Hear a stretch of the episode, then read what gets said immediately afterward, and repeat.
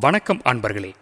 செய்வோம் மேலாண்மை என்ற தலைப்பில் இந்த வலைவொலியை வழங்குபவர் சேலம் மாவட்ட ஆசிரியர் கல்வி மற்றும் பயிற்சி நிறுவனத்தின் முதல்வர் முனைவர் எம். செல்வம் அவர்கள். அம்மா நான் போயிட்டு வரேன் அப்படின்ட்டு நம்ம சொல்லும் பொழுது ஜாக்கிரதையாக போயிட்டு வாப்பா அப்படிம்பாங்க அம்மா. பார்த்து போப்பா இருட்டாக இருக்கு அப்படின்லாம் சொல்லுவாங்க. இதெல்லாம் சொல்கிறது எதுக்கு அப்படின்னா நம்ம வந்து கான்சியஸாக இருந்தாலும் அவேர்னஸாக இருக்கணும் அப்படிங்கிறதுக்கான ஒரு இன்ஸ்ட்ரக்ஷன்ஸ் தான் இதெல்லாம். இப்போ இந்த வலையொலியில் நம்ம கான்சியஸ் மற்றும் அவேர்னஸ் என்ற இரண்டு விஷயங்களை விவாதிக்கலாங்க. இந்த இரண்டில் எது நம்முடைய ஆளுமையை மிகவும் சிறப்பாக மாற்றுகிறது அப்படிங்கிறதும் நம்ம விவாதிக்க இருக்கிறோம். கான்சியஸ் என்பது தன் உணர்வு நிலை அப்படின்ட்டு நம்ம சொல்லலாங்க. இப்போ நம்ம ஒரு பாதையில் நடந்து போய்கிட்டே இருக்கிறோம்.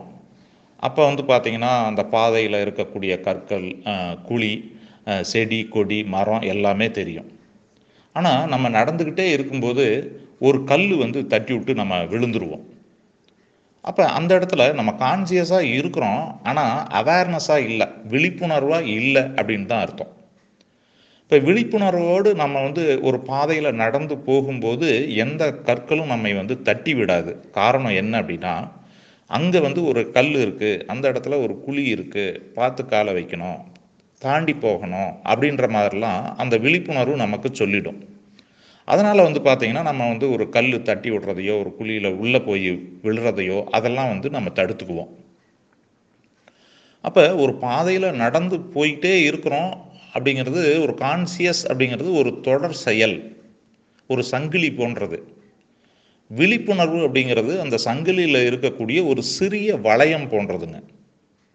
அப்போ பாதை எங்குமே நம்ம வந்து கான்சியஸாகவும் இருக்கிறோம் நம்ம வந்து ஒரு அவேர்னஸாகவும் இருக்கிறோம். தன் உணர்வு நிலையோடையும் இருக்கிறோம் விழிப்புணர்வு நிலையோடையும் இருக்கிறோம் அப்படிங்கும்போது நமக்கு வந்து எந்த ஆபத்தும் வராது.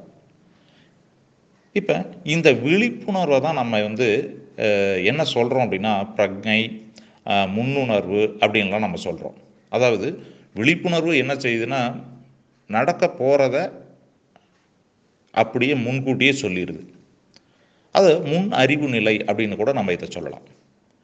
இப்போ பாஸ்கல் விதி அப்படின்ட்டு நம்ம ஒன்று கேள்விப்பட்டிருப்போங்க பாஸ்கல் விதினா என்ன அப்படின்னு பார்த்தோம்னா அசையாது இருக்கக்கூடிய ஒரு திரவத்தில் ஒரு புள்ளியில் கொடுக்கப்படக்கூடிய அழுத்தம் அது எல்லா திசைகளிலும் சமமாக பரவும் அப்படிங்கிறது தான் பா பாஸ்கல்லா இதே போன்று நம்ம விழிப்புணர்வு அந்த அவேர்னஸ் விஷயத்திலையும் அந்த அவேர்னஸை நம்ம வந்து சரியாக உபயோகித்தோம் அப்படின்னா நம்முடைய உடல் உள்ளம் மனம் சக்தி எல்லாவற்றிலும் இந்த விழிப்புணர்வு பரவி நம்முடைய ஆளுமையை சிறப்பாக்கிவிடும்.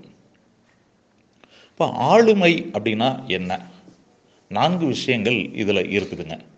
ஒன்று நாம் புற உலகிற்கு செய்யக்கூடிய காரியங்கள். இதை தான் கர்மயோகா அப்படின்னு சொல்கிறாங்க நம்ம கற்றுக்கிறது நம்முடைய உடல் நலத்தை பேணுறது மனநலத்தை பாதுகாக்கிறது இது எல்லாமே வந்து நமக்காக நாம் செய்யக்கூடிய காரியங்கள். இதை வந்து கிரியா யோகா அப்படின்னு சொல்கிறாங்க அதற்கு அடுத்தது அறிவு. நம்மை வளர்த்து கொள்வதற்கும் உலகத்தை மேம்படுத்துவதற்கும் அறிவு தேவை. இதை ஞான யோகா அப்படின்னு சொல்கிறோம் அதுக்கு அடுத்தது நம் மீது காட்டக்கூடிய உணர்வு பிறர் மீது காட்டக்கூடிய உணர்வு பிறர் பொருள் மீது காட்டக்கூடிய உணர்வு இதை எல்லாமே சேர்த்து என்னன்னு சொல்கிறோம் அப்படின்னா பக்தி யோகா அப்படின்னு நம்ம சொல்கிறோம் அப்போ ஆளுமை அப்படிங்கிற விஷயத்தில் நம்ம நமக்கே செய்யக்கூடிய காரியங்கள் புற உலகிற்கு செய்யக்கூடிய காரியங்கள் அறிவை பெறுதல் உணர்வு நிலை பெறுதல் இது எல்லாமே வந்துடுது இதை எளிமையாக ஒரு உதாரணத்தை வச்சு இந்த ஆளுமையை நம்ம பார்க்கலாங்க ஆளுமைக்கும் விழிப்புணர்வுக்கும் என்ன சம்பந்தம் இருக்குது அப்படின்னு பார்க்கலாம் இப்போ ராமாயணத்தில் வரக்கூடிய கொஞ்சம் கேரக்டர்ஸை நம்ம எடுத்துக்குவோம். அதில் யாருக்கு அதிகமாக விழிப்புணர்வு இருந்திருக்கு? அந்த விழிப்புணர்வால் அவங்க ஆளுமையை எப்படி பெருக்கி கொண்டாங்க அப்படிங்கிறத நம்ம பார்க்கலாம் இப்போ ஃபஸ்ட்டு புற உலகிற்கு நாம் செய்யக்கூடிய காரியங்கள். அதை தான் நம்ம கர்மயோகா அப்படின்னு சொல்கிறோம் இப்போ லக்ஷ்மணன் ராமனுக்காக வந்து பார்த்தீங்கன்னா அவரோடையே இருந்தார். காட்டுக்கு போகும்போது கூட லக்ஷ்மண் வந்து ராமனுடைய போயிட்டார். இது கர்மயோகா ராமனுக்காக லக்ஷ்மண் செய்யக்கூடிய ஒரு இது. அனுமனும் ராமனுடைய கான்டாக்ட் கிடைச்சவனையும் அனுமனும் வந்து ராமனுக்காக இடைவிடாத காரியங்களை செஞ்சுக்கிட்டே இருக்கிறார். இது கர்மயோகா அடுத்தது கிரியா யோகா.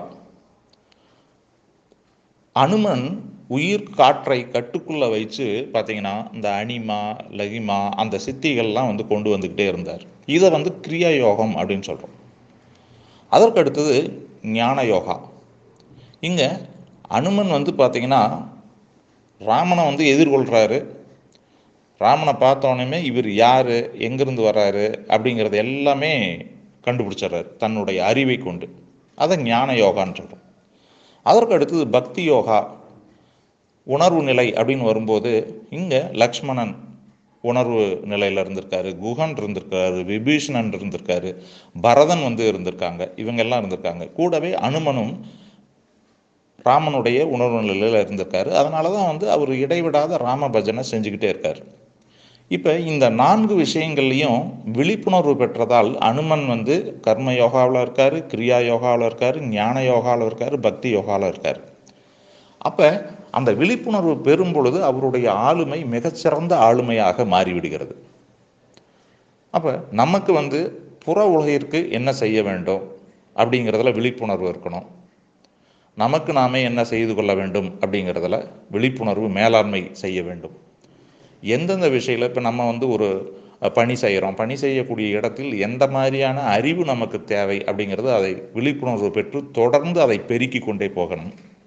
உணர்வு நிலையில் நம்ம ஒரு பணி இடத்துல வேலை செய்கிறோம் அப்போ ஒருத்தருக்கு ஒருத்தர் விட்டு கொடுக்கறது அவங்களுடைய அந்த பிறருடைய விஷயங்களை வந்து நம்ம வந்து எடுத்து வச்சுக்கிட்டு அது ஒரு கருணை காட்டுறது. அதுக்கு தகுந்த மாதிரி ஒரு மியூச்சுவலாக வந்து அண்டர்ஸ்டாண்ட் பண்ணிக்கிறது. இதுக்கு எல்லாமே வந்து பார்த்திங்கன்னா ஒரு விழிப்புணர்வு தேவைப்படுது. இதை சரியாக நம்ம வந்து மேலாண்மை செய்தோம் அப்படின்னா கண்டிப்பாக ஒவ்வொரு விஷயத்திலையும் நம்முடைய ஆளுமை மிக சிறப்பாக மாறும் என்பதில் ஐயமில்லை நண்பர்களே. நன்றி அன்பர்களே. இதுவரை நீங்கள் கேட்டுக்கொண்டிருந்தது செய்வோம் மேலாண்மை. தொடர்ந்து காத்திருங்கள். அடுத்த வலை ஒளியில் சந்திப்போம். நன்றி.